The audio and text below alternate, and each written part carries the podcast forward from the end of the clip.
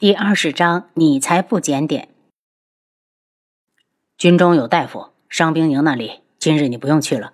天亮时，轩辕志告诉楚清瑶，可他睡得迷迷糊糊的，根本没听清。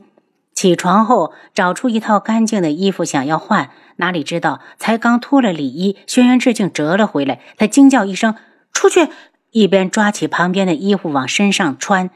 因为太心慌，不小心把衣服踩到了脚下，啊的一声向前扑去。他绝望地闭上双眼，被人看光了还不算，还要摔平了吗？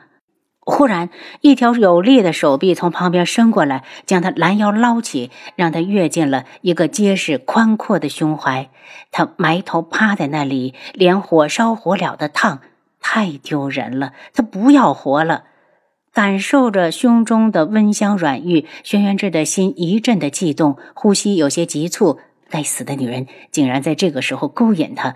最让他郁闷的是，他竟然还有了反应，强忍着不去吻她，手却不老实的划过她的胸前，对摸到的尺寸很满意，暗自点了下头，心情颇好的提醒他：“楚清瑶，要是再被本王发现你如此的不检点，我就剁了你的手。”他才不检点，你全家都不检点。楚清瑶刚要反驳，就觉得身上一凉，轩辕志已经没影了，心塞的穿好衣服，觉得自己没脸见人了。因为惦记着伤员，他慢吞吞的走出大帐，半路上又碰到了许烈。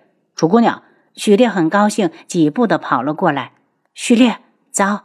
说完之后，又有些脸红，这都几点了，自己真是让轩辕志给气糊涂了。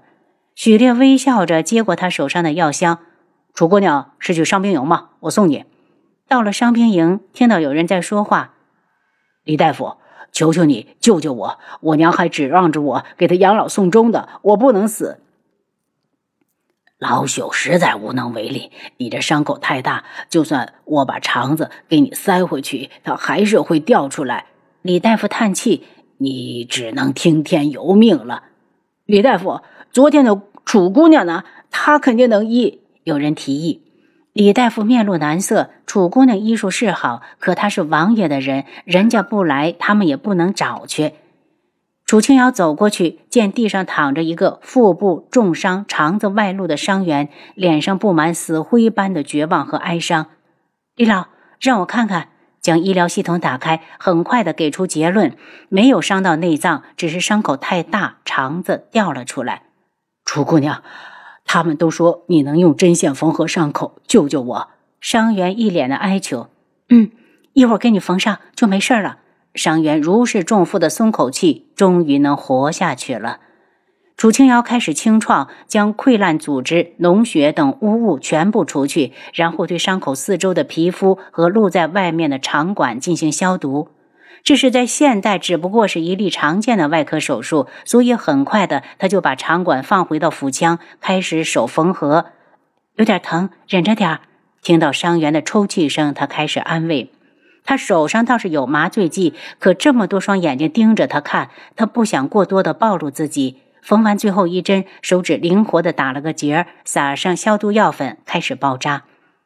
轩辕志到来时，给边关的战士们吃了一颗定心丸。此时，他正与主将们分析着边关的形势，重新的排兵布阵。李大夫发现楚清瑶医术很好，便暗中将重伤的几个伤员抬到这边，让他出手。楚清瑶也不谦虚，骨头断的接，伤口太大的缝，不管什么样的伤口，他都有条不紊的处理好。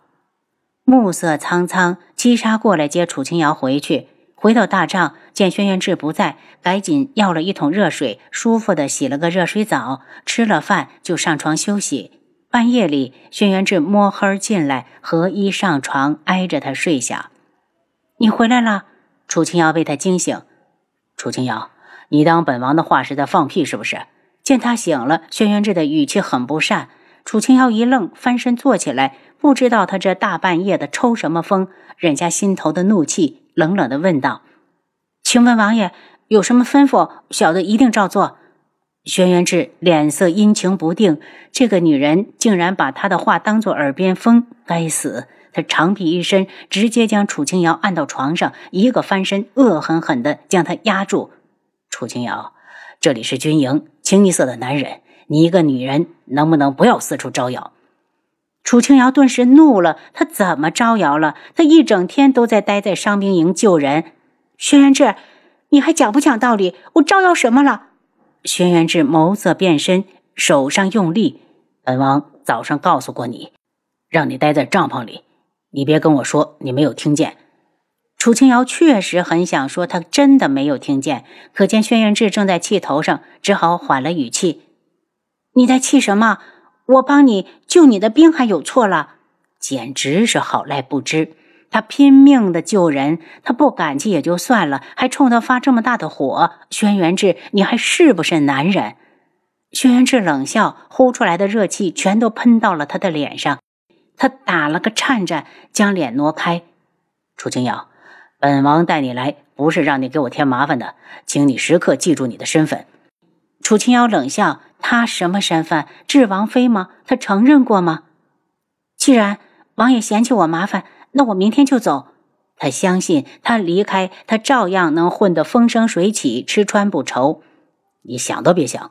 薛辕志不屑的冷笑：“楚清瑶，我给过你机会，是你自己没有珍惜，以后收起你这些没用的小心思。”轩辕志见他不反驳，还以为他服软了，正考虑要不要放过他。